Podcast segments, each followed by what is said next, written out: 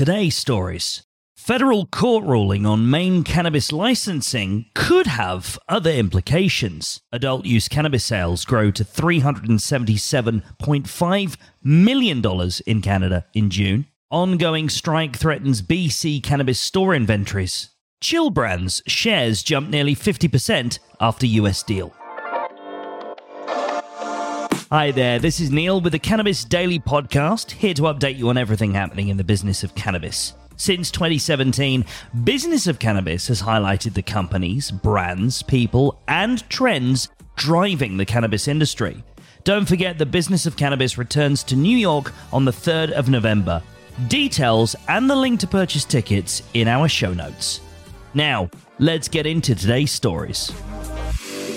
Our first story now and last Wednesday, a federal court ruled that Maine's law requiring medical cannabis licensees to be held by residents is unconstitutional. Now, legal experts claim the ruling could put social equity programs at risk and could open the door for interstate cannabis commerce, according to Marijuana Moment. I think this is going to be the next shoe to drop, said Robert Mikos, a professor at Vanderbilt University Law School. I see no way to distinguish licensing preferences from those bans on imports and exports. I think they're equally vulnerable.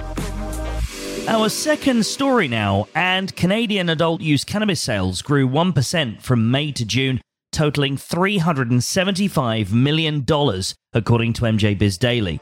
From May to June, then, here are the details. Ontario sales were up by 3.3% to $152.2 million. Alberta sales plateaued at $67.2 million. British Columbia sales declined by 1.7% to $54.1 million. Quebec sales declined 1.4% to $49.8 million. Saskatchewan was up by 1.5% to $15.6 million. Manitoba declined by 0.2% to $14.4 million. Nova Scotia sales were down by 0.1% to $8.7 million. New Brunswick was up by 5.4% to $6.8 million.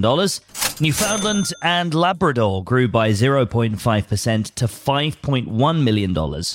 Prince Edward Island was up 3.7% to $1.8 million.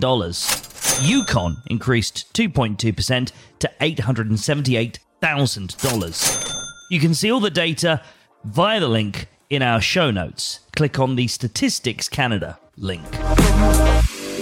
Our third story now some cannabis store owners say the ongoing British Columbia Employees Union strike will ultimately drive consumers back to the unregulated market, according to CBC. The province's cannabis distribution centre ceased sending out product to stores last week. We sincerely apologise for the disruption and for the impact to your business, the BCLDB wrote in a note on its website. Soon, the province will allow stores to deal directly with licensed cannabis producers but in the meantime, stores are still dependent on the BC Liquor Distribution Branch. Before we get into our final story, please do hit follow or subscribe, whichever your favorite podcast app allows you to do. And if you're listening in Apple Podcasts, we'd love it if you'd give us a review. And now for our final story. Shares of CBD company Chill Brands bounced back this week, jumping nearly 50% after signing a deal with US brokerage Bellator Group, according to reports in BusinessCann.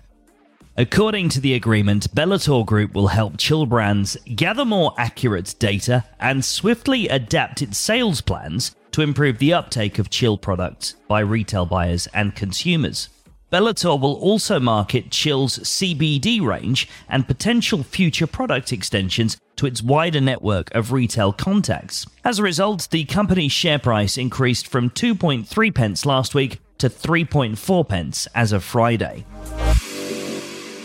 Those are the stories we're watching today. You can join 12,000 others and catch all these stories and more in your inbox every day at 7am with our Cannabis Daily newsletter.